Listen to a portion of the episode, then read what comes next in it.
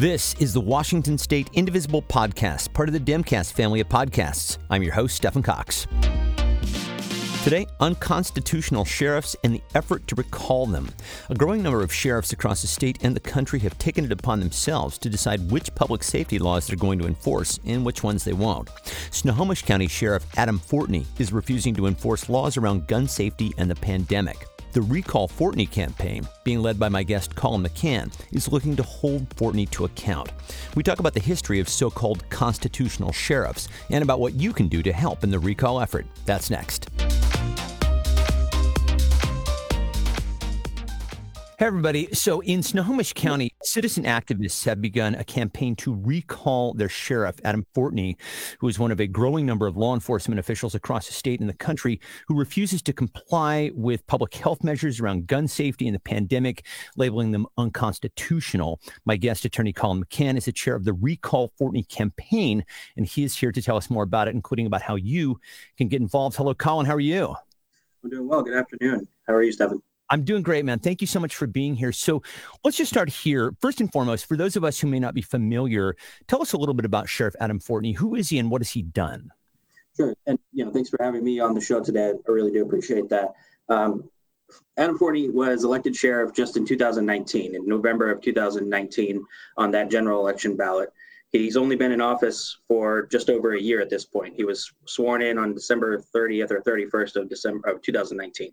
So um, before that, he's been a he was deputy uh, slash sergeant with the sheriff's office for I think 23 years.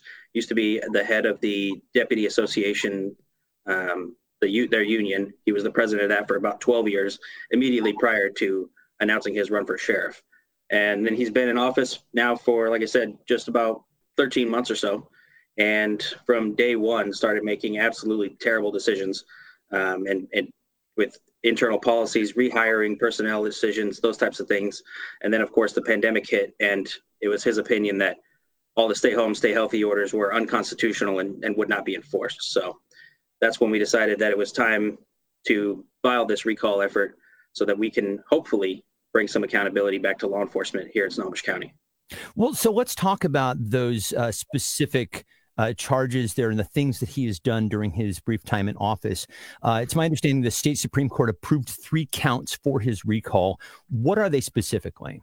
Sure. The first count, actually, he didn't uh, he didn't appeal to the Supreme Court because that one there was a second recall effort that had been filed just prior to ours, and it was on the same issue as the first charge. That being that he refused to enforce the law related to uh, coronavirus and the stay home, stay healthy orders.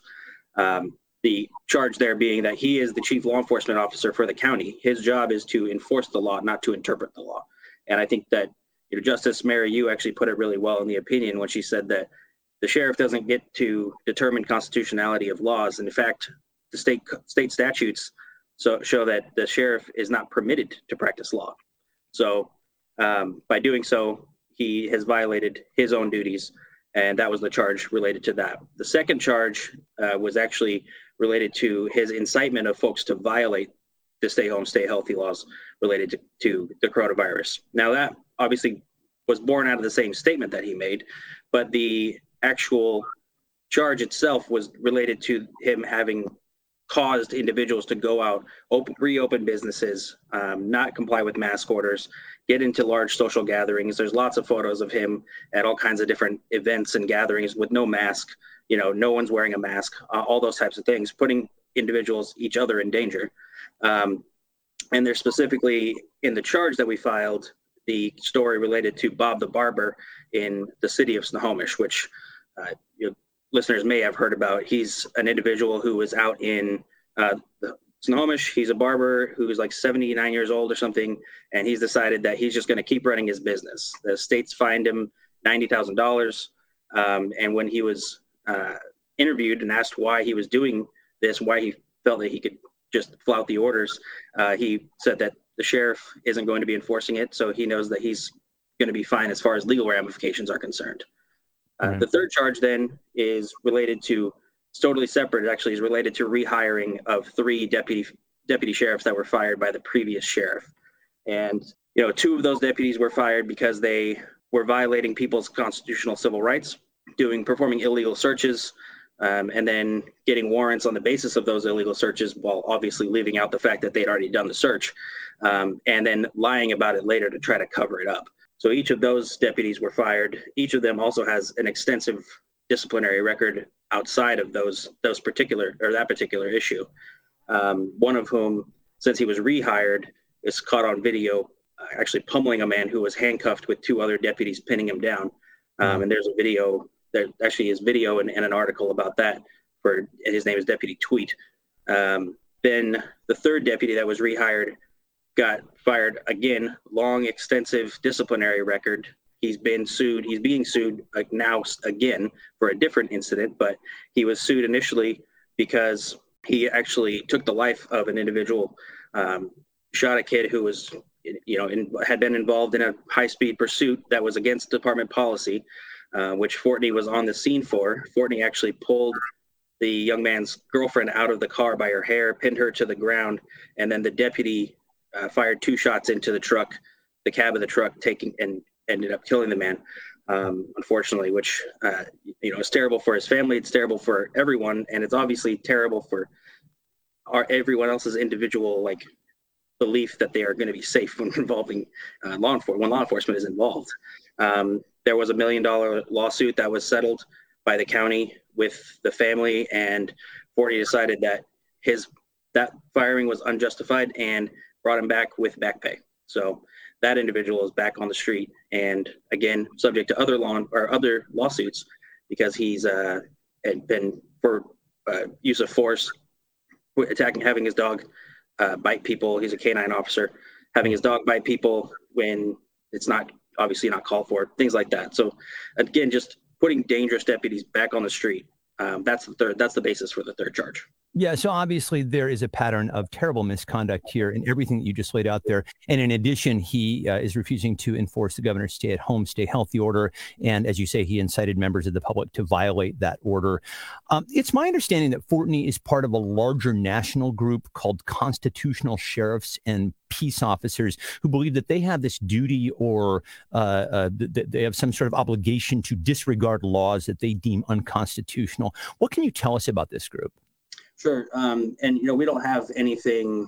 We don't have like their internal records that shows Fortney is a card-carrying member, but a lot of the rhetoric that he puts out is the same exact rhetoric that this organization is putting out, and his ideals appear to be uh, in line with their ideals. So it's an organization that um, they believe that sheriffs are above all else, essentially. That they they trump all other law enforcement. There's no that the federal government doesn't really have power to to do anything, and yet they also are relying upon the federal constitution for making the arguments that they're trying to make. You know, the Constitutional Sheriffs and Police Officer Association has is about their belief is that sheriffs were around before there were before the Constitution was written, right? Before there was any other type of of law enforcement around. We have, you know, when we were when during the frontier days, expanding into the west it was it was sheriffs that kind of ran everything right they were there were no governors there were no mayors so sheriffs believe that they are the ones these particular sheriffs believe that they are the ones who get to make these decisions who get to enforce the laws that they think they should be enforcing and not enforce the laws they don't think they should be enforcing I appreciate the clarification on that. That he is not officially affiliated with this group, but as you say, there's some of the the you know earmarks there. Um, well, we, don't, we just don't know whether he's officially affiliated. Is the thing. Understood. Okay. Uh, we do know that uh, other sheriffs known nationally are, uh, we certainly know about J- Sheriff Joe Arpaio in Arizona, for example. Are there other examples of sheriffs here in Washington that we should be aware of? Yeah, actually, there's, um, you know, just from a quick Google search, you could find a whole list, right? There's the Klickitat County Sheriff, Skamania County Sheriff, Lewis County Sheriff, who recently was telling people, you know, don't be sheep when it comes to enforcement of the uh, stay home, stay healthy order. And then the Thurston County Sheriff, who is himself subject to a recall effort right now as well. Um, so you, we're seeing these these folks all over all over Washington. It's a more prevalent movement, and it's not something that just started, you know, after the pandemic. It's something that's been going on for quite some time. Yeah, I mean, you're alluding to this, and I wonder if you could dig a little more deeply into it because you, you say that it goes back to the settling of the frontier. Um, can you can I kind of connect the dots a little bit? Yeah, actually, there's an article that you have on your website that even uh, traces it back to slavery. Right um, what we what we see here is sheriffs are essentially just these these particular types of sheriffs are essentially trying to run their own little fiefdoms, right? Where they are the top level authority within the executive branch. There is no the governor doesn't matter or anything else. Like I said before, because their sheriffs existed before the before the governors existed. Um, so what we see is dating all the way back to you know the colonial times, essentially, where these individuals were put into power and they believe that even though the Constitution has been written, the branches have been created, and that we have this separation of powers, they are still above all of that because they came first, essentially. I mean, it's a, it's a really frightening read, ultimately, particularly in in today's society, because you know ultimately laws are only as good as the paper that they're written on. If our law enforcement refuses to uphold them, um, uh, let's talk about the recall process. Uh, sure. I, this is a very lengthy thing, and so I'm hoping that you can kind of abbreviate it for uh, viewers and listeners. But uh, just give us kind of a, a, thumbnail sketch of how the process works, and also where you are right now in that process. Right. So the the recall process is all laid out within the statute. So it's um, individuals in the state of Washington have a constitutional right to recall any elected official other than I think Supreme Court justices. And so you go and you get a group of registered voters within the jurisdiction of the person that you are attempting to recall. You file a petition, which ours is it was essentially just a letter, um, like a 25 page letter that we submitted to the county auditor's office. So in these local elections, you submit them to the county auditor. In a statewide type office, you submit them to the Secretary of State. You then that person then reviews it and just to make sure essentially that the people who have filed it are registered voters within the jurisdiction. That's the only thing that the auditor's office is really checking at that point. Then they send it over to the prosecutor's office, the local prosecutor's office. So uh, it went over to Adam Cornell's office here. He had, you know, his deputy prosecuting attorneys reviewed it, uh, and then they filed it within the court. So we don't actually, as petitioners, we didn't actually file it with the court. Uh, we filed it with the auditor. The prosecutor filed it with the court. Um, the prosecutor also said that Fortney asked the prosecutor to to use county funds essentially to defend him on the recall, uh, which was denied by the prosecutor's office. Um, and then we go through a hearing. Here, all of the sitting judges in the Superior Court decided to recuse themselves for obvious conflict issues. Um, and because there had already been a hearing with a different judge, we got a, a judge came down from uh, San Juan County and Judge Kathryn Loring came down.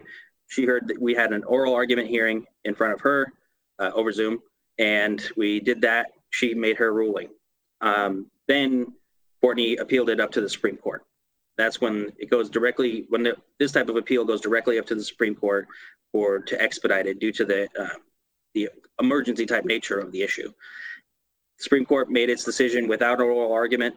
They just met, reviewed the case, and then issued a, a decision back in September of last year that approved those three charges. Uh, two of, or well, the second charge on a 6-3 basis, and the third charge regarding rehiring of the deputies. It was a unanimous approval oh, of those of that charge to go to the voters.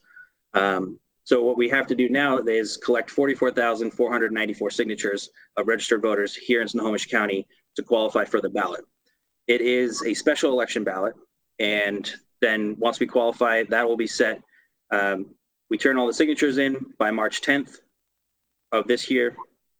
It the uh, auditor's office has 30 days to certify the signatures, and then there will be a special election ballot sent 45 to 90 days after that. So we're anticipating those ballots to be sent out sometime in July or August. Um, and then it'll, it'll be the only thing on that ballot. It has to occur actually before the state primary. Um, it has to be by itself, and it cannot be between the primary and the general election date. What has been the response so far from people in Snohomish to the recall effort? Are you getting a positive response from this? Overwhelmingly positive. Um, you know, I think a lot of people understand how difficult this is, but it's also, I mean, the biggest hurdle that we are that we're running into right now is just the getting the message out to the folks, right? Because we don't have farmers markets or other gatherings that we can go to and, and you know display this this this uh, issue. So we have to, we're doing a lot of direct contact with people, um, either over the phone, email, mail, dropping off flyers, all those types of things that we're doing right now. And we have a phone number that folks can call us back on. We have an email address that folks can reach out to us on. And overwhelmingly positive, overwhelmingly people telling us, you know, thank you so much for letting me know. I had no idea that this was going on. A lot of people don't pay attention to who the sheriff is. Um, you know, I'm in a unique position somewhat as a public defender, so I obviously pay a lot of attention to who the sheriff is. But um, you know, everyday citizen may not worry about it one way or another because it doesn't affect their everyday life. But once folks hear about the charges and why we brought this effort and we're, why we're making this effort, um, they all want to jump on board. People are out there wanting, asking us for petitions to be sent directly to them so that they can have themselves sign it, have everyone in their household sign it, have some friends sign it, and so that they can then mail it back to us. I'll ask you something that I didn't ask you uh, in preparation here, and that is: Are you aware of any other recall efforts for sheriffs across the country? And and also, uh, are you hoping, if you're successful here, that you set some sort of precedent, uh, either statewide or nationally, with this? You know, there are a few different um, efforts. Like I said, down down in Thurston County, there's one going on. I think there are some others in other states as well. From what I have been told, there haven't been. There's never been a successful recall of a sheriff. So, you know, we're hoping to kind of set, not not necessarily set precedent. This precedent has been set within already within the uh, the courts, right? The Supreme Court has already issued the precedent that will be relied upon um, by any other anytime anybody else. If, if you, I'm wondering if people will look at your specific recall effort in the way that you personally have conducted this and use it as a blueprint to do this in other jurisdictions. We do hope that it will be it'll be somewhat of a trend in in that regard. Yes. You are doing a fundraiser. It's a Zoom seminar, uh, and it is called The Threat of Constitutional Sheriffs. So people uh, can learn more about everything you've just been talking about. This is on Saturday, February 20th. Give us a little bit of, uh, flesh out a little bit more what people will learn at that. Right. So we have a panel of three actually absolutely amazing speakers that are going to be at that fundraiser. Um, folks who are involved in you know political efforts in Washington State, out someone from out in Spokane, someone who does a lot of in-depth work on constitutional shares has a newsletter um, she's a reporter a journalist she lives actually out in dallas texas so she's going to be joining us as well and then we have um, an individual right here in snohomish county who is a former former law enforcement you know 30 year veteran of law enforcement um, down in california she's going to be one of our panelists also and the idea is that we just want to to help people understand what these constitutional sheriffs are about what they're doing and and why that is such a threat to everyone. Because, like you say, the laws are only as good as the paper they're written on if they're not being enforced. And these are the types of sheriffs who decide they read a law and they decide, well, I'm not going to enforce that one because, like Sheriff Fortney said in his post, it is a violation of our right to pursue life, liter- life, liberty, and happiness. Right. So he he's made this decision on this case he's made this decision. He came out and spoke about spoke out about the uh, new gun laws here in Washington as well, um, and that he wasn't going to be enforcing those as well as other sheriffs. You know, these are laws that are put in place for public safety. That's the reason why they've been created. That's the reason why they've been passed. And when you have sheriffs out here saying, "Well, I'm not going to follow this public safety law because I think it violates my individual rights and your individual rights," then we have we run into a situation where public safety is put directly at risk. And it's uh, somewhat ironic, particularly in the case of 1639, uh, which I believe he stands in defiance of, because that was a popular initiative that was voted in by the people. Right. Um, you're encouraging people to contribute from everywhere uh, to this effort, not just in Snohomish. And you say on the site for the fundraiser, donations from outside the county are particularly welcome due to fear of retribution from this sheriff and his supporters. And I hesitate to ask, but have you or people you know been targeted for retribution? Well, I, I have not personally, but I do know that um, multiple individuals that are, well, I guess I, I somewhat have been actually um, personally. Multiple individuals have have experienced that that are on the team as well. You know, we've had folks who on Facebook on the comments section of articles about the recall saying that they want to find out where our petitioners live so they can burn down our homes. Mm-hmm. Um, we have folks who um, are getting that phone number, which you know is open to everyone who wants to call it, is uh, does unfortunately also receive uh, a death threat or or two here and there um, on occasion. These are things we also have heard from people who are working on the recall effort or have the recall sign in their front yard or something like that, and then they'll see deputies just sitting outside their homes at all hours. That's things like that. So you know it's and it, it is something that that we are cognizant of. We want people to be safe, but we also need people to step up and, and get onto the get into this effort because that's the only way that we're going to be safe if for the long term. Absolutely, absolutely. I, I mean, God, what, what you said is is chilling about uh, uh, sheriffs uh, parking in front of people's homes, and it's just it, it's it's really intimidating. Um, I think the people listening right now are uh, intent on getting involved in this in some way. So, uh, you know, I've, I, will mention the website, which is recallfortney.com, and that is spelled F O R T N E Y.com. Is there anything else that you'd like to ask for specifically from uh, from volunteers, donors, people like that? Yeah, well, you know, donors, just please donate. Um, we've we've uh, we did a lot of work with with the Public Disclosure Commission here in Washington to make it that we don't have a any type of donation cap. So, um, you know, all donations are welcome from any organization or individual, really. And on top of that, we are this is a volunteer effort. Nobody that is involved with our campaign or our committee is getting paid for the work that we're doing. So we have a ton of volunteers that are getting out and putting boots on the ground to get these flyers delivered and distributed throughout the county to individual homes. We're doing it without having any contact. We're not knocking on doors and speaking with folks unless you end up having a random conversation. Really, it's just literature dropping. Set it on the on the front porch. Set it on the door. Tape it to the wherever whatever it happens to be to get that message out. Um, but we need more volunteers. You know, we have different aspects, different areas of the county that that we have a lot of volunteers, and there's some where we have very few volunteers. So we're looking to have folks volunteer to help us with that distribution of literature. We're doing um, these blitzes of, of literature drops every weekend, every Saturday going forward until uh, the deadline, uh, where we're going to be having about three, four hours on a Saturday afternoon, well, Saturday morning. We group of people to get together, hand out a bunch of literature, and you just go and cover as much of an entire city as you can. So this weekend we're doing Edmonds um, and getting a lot of folks out. There are, if you go to our Facebook group, um, or Facebook page. We have one of each, but if you go to the Facebook page, they'll show those events and folks can sign up for them there. They can also volunteer just via the website. There's a link to volunteer there as well. And then they'll get all the information that they need. Uh, our vice chair, Robin McGee, is doing a wonderful job of, of coordinating a lot of the volunteer efforts. She's actually out dropping literature right now. oh, great. Okay. Well, hello to you out there, Robin. Um, so I will have uh, information to all of that the, the, Facebook page, the link to the fundraiser, and also uh, recallfortney.com. That's all going to be available at the show notes for everybody. Um, Colin McMahon, I want to say, first of all, first and foremost, thank you for doing uh, this incredible work. Also, please stay safe and, and be well. Thank you very much. I appreciate the time and uh, recall. And that is it for today. Links to everything that we talked about can be found at indivisiblepodcast.org. The email address for the show is indivisiblepodcast at gmail.com, and you can follow us on Twitter at indivisiblepod. The Washington State Indivisible Podcast is a production of Get Creative Inc. and is part of the Demcast family of podcasts. Learn more about Demcast at demcastusa.com. Special thanks to Lori Colwell, and as always, my thanks to you for listening. We'll talk to you next time. Bye.